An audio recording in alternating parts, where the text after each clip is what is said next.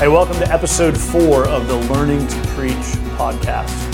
Uh, in this episode, we want to talk about bridging the gap between an ancient text and the modern world. This is one of the great challenges of preaching. It's one of the reasons why a lot of people only preach the Pauline epistles and don't go to places like Job or Genesis or the prophets. Uh, because there's so much more distance between that world and our world it's hard to know sometimes how do we effectively bridge the gap between what's going on in this very ancient text speaking about the nation of Israel in the Old Testament and the modern world we live in. I, I, think that challenge even exists for the New Testament, but for some reason we feel a little more comfortable, especially with the epistles, because they feel like, oh, they're written to churches and that's what we are.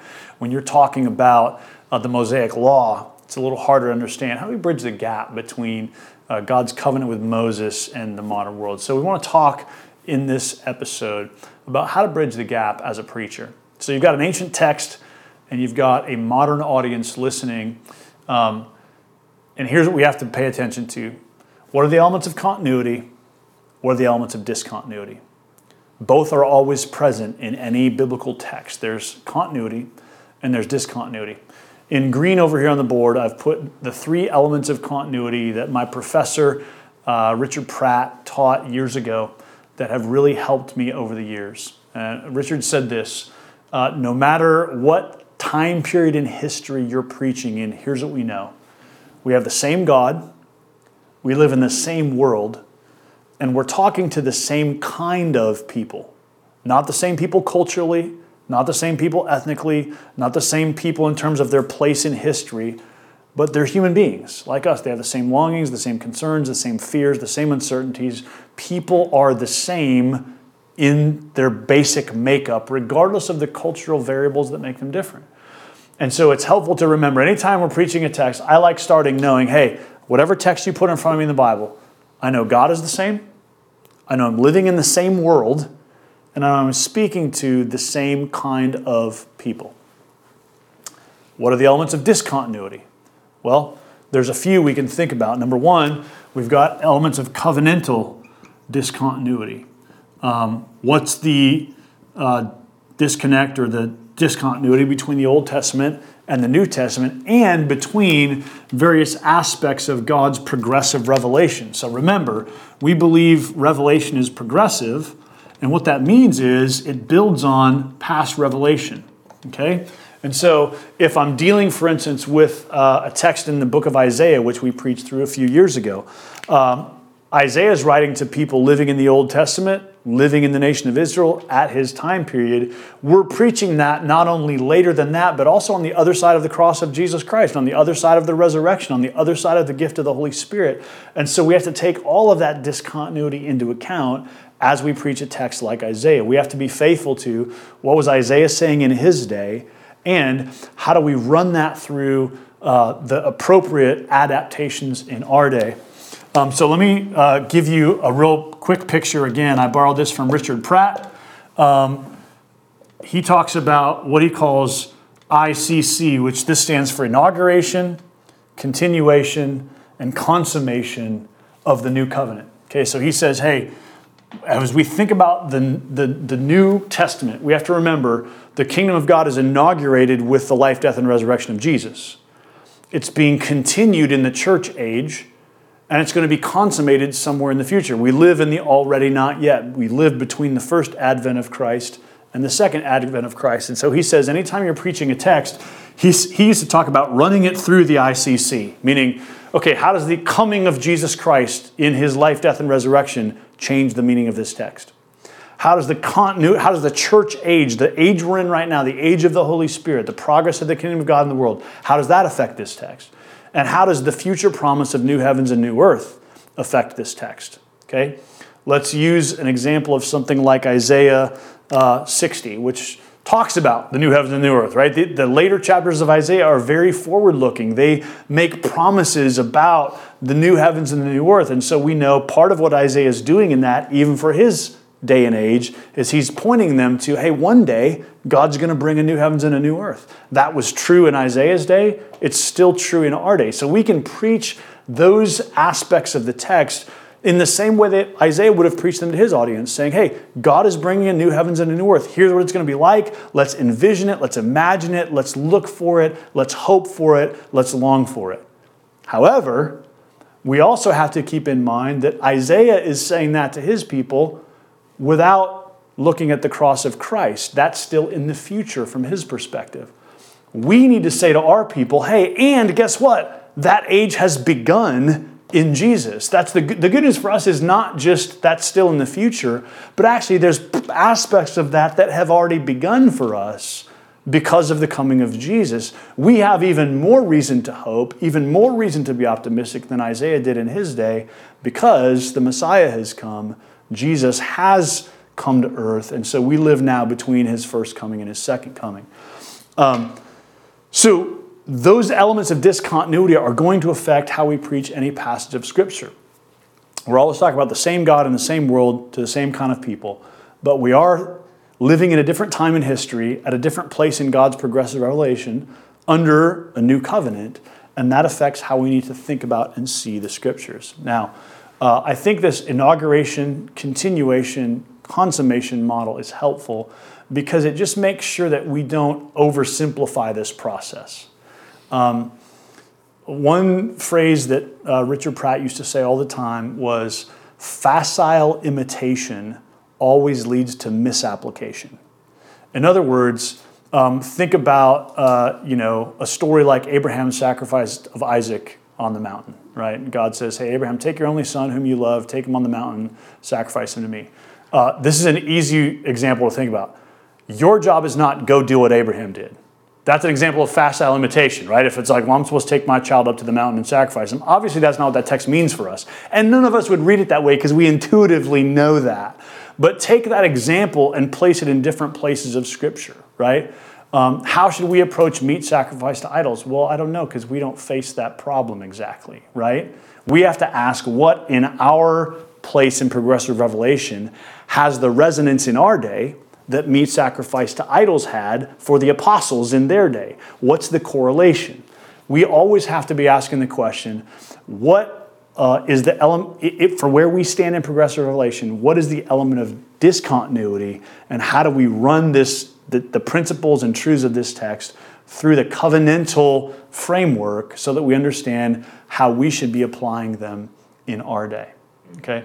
Um, so I think this just can give us a helpful rubric of how we bridge the gap. We don't, uh, we don't want to um, miss the, the fact that there is a gap. We also don't want to just jump to Jesus, jump to the gospel. We want to try to show people that from the text we're preaching, whatever text it is, there's a, there's a connection between what God said here at this time to these people and what God is saying to us. And we're the same kind of people trusting the same God in the same world. And so elements of that are going to be very, very similar. And also, we live at a different time in history, at a different place in God's covenantal revelation, and therefore, there are going to be elements of that that are different. Again, here's a simple example, right? What do we do with the New Testament texts that talk about head coverings? There are some people in our world that say women should cover their head because that's what the text says. And though I disagree with those people, here's what I appreciate. They're taking the text seriously. They're saying, this is the word of God, and if it says this, we should do this. What we need to ask in that text is, how does it fit in God's progressive revelation? And is women covering their heads in worship the way for people in our day to apply that text in the same way that it was the way for the women in Corinth to apply that? Uh, as we work out the question of how is the context of 21st century America similar to or different from the context of first century Corinth, it helps us answer some of those questions and ask what's the abiding principle there versus what's the covenantal application that needs to be made based on where we stand in God's progressive revelation. Okay? Um, so, having these two categories, what's the continuity, what's the discontinuity, is just a great starting point for us as preachers to know how do I think about preaching to the modern world from this ancient text. Guys, that's sort of my laying out of the content. What would be helpful here to process in more detail? I think the one thing, just to add to what you're saying, the phrase that stuck in my mind when it comes to bridging the gap, these things are all built into it, but what did it mean to them then? What does it mean to us now? So that them then and us now thing has always been really helpful for me to Good. ask the right kinds of questions and get after the right kinds of things. I think that's from David Helm, actually. Good. Yeah, again, back to that. I think it, this is where it's so important too to just have a wide array and a, a vast understanding of the depth of Scripture or the overall arc of Scripture or the meta narrative going on, because I think that will really help knowing where it fits in. You know, does this Scripture actually anticipate the work of Christ, or does this actually is it some way participating? You know, or is it about to participate in if it's the consummation of new heavens and new earth? And so just understanding that piece always ask gary nebeker used to always ask us in seminary like hey where is this piece of scripture at in the storyline of the bible Yes. so i know we've done studies on that and Yes. group work on that And this is just this is just the basic category of biblical theology. When we're asking questions of discontinuity or progressive revelation, we're just saying, hey, storyline is a great way to, to say it. We believe the Bible is one coherent story. Biblical theology is a discipline that seeks to understand how that story progresses over time and how do we find our place in that story appropriately. Hmm. I feel like the key to what you said, Kevin, here with the them then and us now is the them then part. If you don't understand what this meant for that particular people at that particular time, at that particular place in history, you're going to draw the wrong conclusions about what that means for us now. Um, and I feel like that's really, really essential, but also really, really challenging. That's why the, the work of commentary work is really helpful to really get down to the depths of what does this actually mean, especially if it's strange or odd or far removed from our context. well i think we can use this you know too as an opportunity in the pulpit to actually disciple our people on how Yeah. to read the bible Yes. Yep. like we talk about that man we get so much traction in the pulpit you know and it's so integrated and it's so centralized that this can stem a lot of conversations individually and in groups of like we're helping people read this old testament text or this new testament text without actually reading the new testament into the old testament Yes. because like what you mentioned too is like we can't just skip to jesus i know me in in the circle of like influence i came to faith was gospel centered preaching and teaching and so like i was just reading deuteronomy and getting right to jesus and like missing the whole understanding as like jews with covenantal understanding of the law. And mm-hmm. and it kind of short circuited my understanding of scripture. And i think it can we can really miss a lot of opportunities in discipleship if we we actually don't give people a whole arc of scripture and a whole Yeah. arc of understanding that so. Bob, what would your encouragement be to someone watching this who's never really been used to reading the Bible covenantally or isn't used to that framework? Um, start with a simple work of biblical theology, something like um, Graeme Goldsworthy's uh, The Unfolding Story, or uh, I can't remember the name of all his books, but he's really great on this. Geerhardus Vos, a book by O. Palmer Robertson called The Christ of the Covenants. Any simple book that will just give you a little bit of a sense of how the Bible fits together.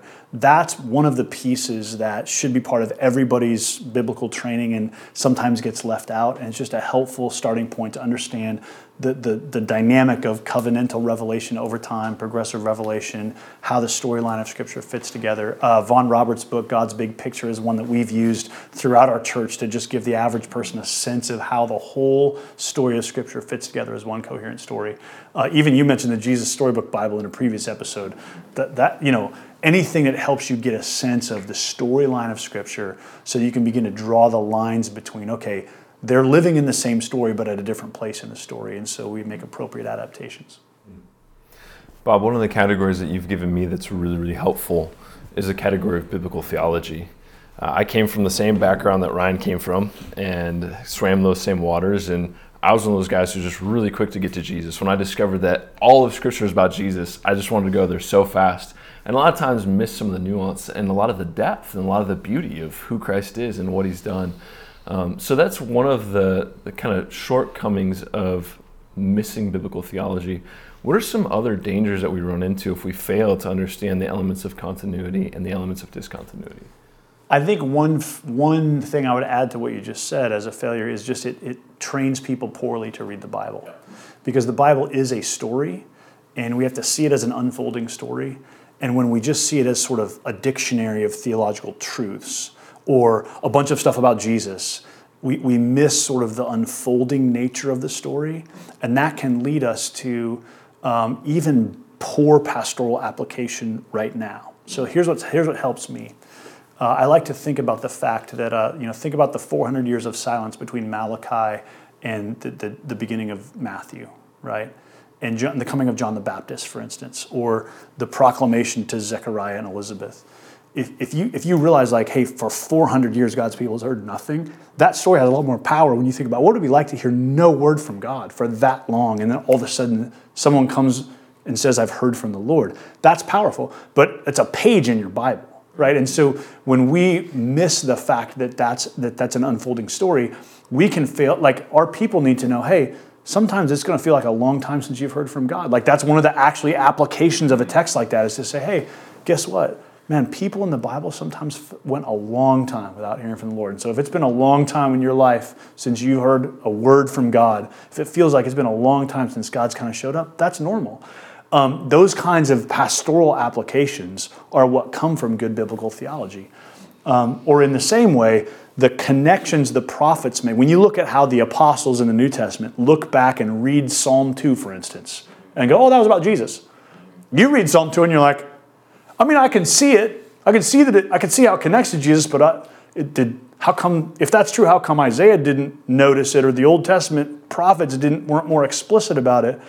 Well, it's because this is an unfolding story, right? And the New Testament apostles, having been taught by Jesus how to read the Old Testament, now are showing us how to read it. And so there's a sense of, hey, for any, it gives you a lot of mercy and grace for people that have been in church their whole life and have missed elements of the story. We don't we don't say, well, what's wrong with you? We say, well, guess what? Haven't all of us lived that way where we've just totally missed parts of the Bible that are really telling us something important. We just didn't see it until we saw it.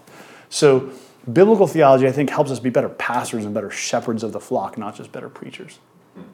Bob, what would your encouragement be to someone who is feeling pretty apprehensive about preaching an aspect of the book of the Bible that they're not used to, a genre? Maybe it's the prophets, maybe it's the Torah, whatnot. Uh, what would be a simple encouragement for you coming out of this? this you can talk? do this. Hey, there's so many good commentaries out there now that actually do help you do this work you should not be intimidated to preach any part of the Bible. If you have access to some decent commentaries, which they're out there, you just got to go find them. Um, you shouldn't let any part of Scripture intimidate you. Now, you will find it's harder to preach Leviticus or Deuteronomy than it is to preach Romans. That's just the nature of preaching. Um, but you know, for every one of us who's like tackling a book that it feels like, ah, there's a lot of work to do. I felt that when we did Isaiah. It's 66 chapters long, it's massive, and it's dense with all kinds of Christological references. And there's a lot of work to do in a book like that. Um, but you can do it, and the commentaries will help you.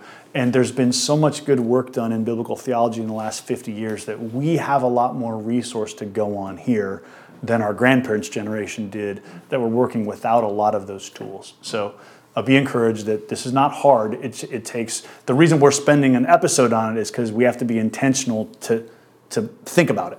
But the work is possible to do, and you'll find good resources to help you do it.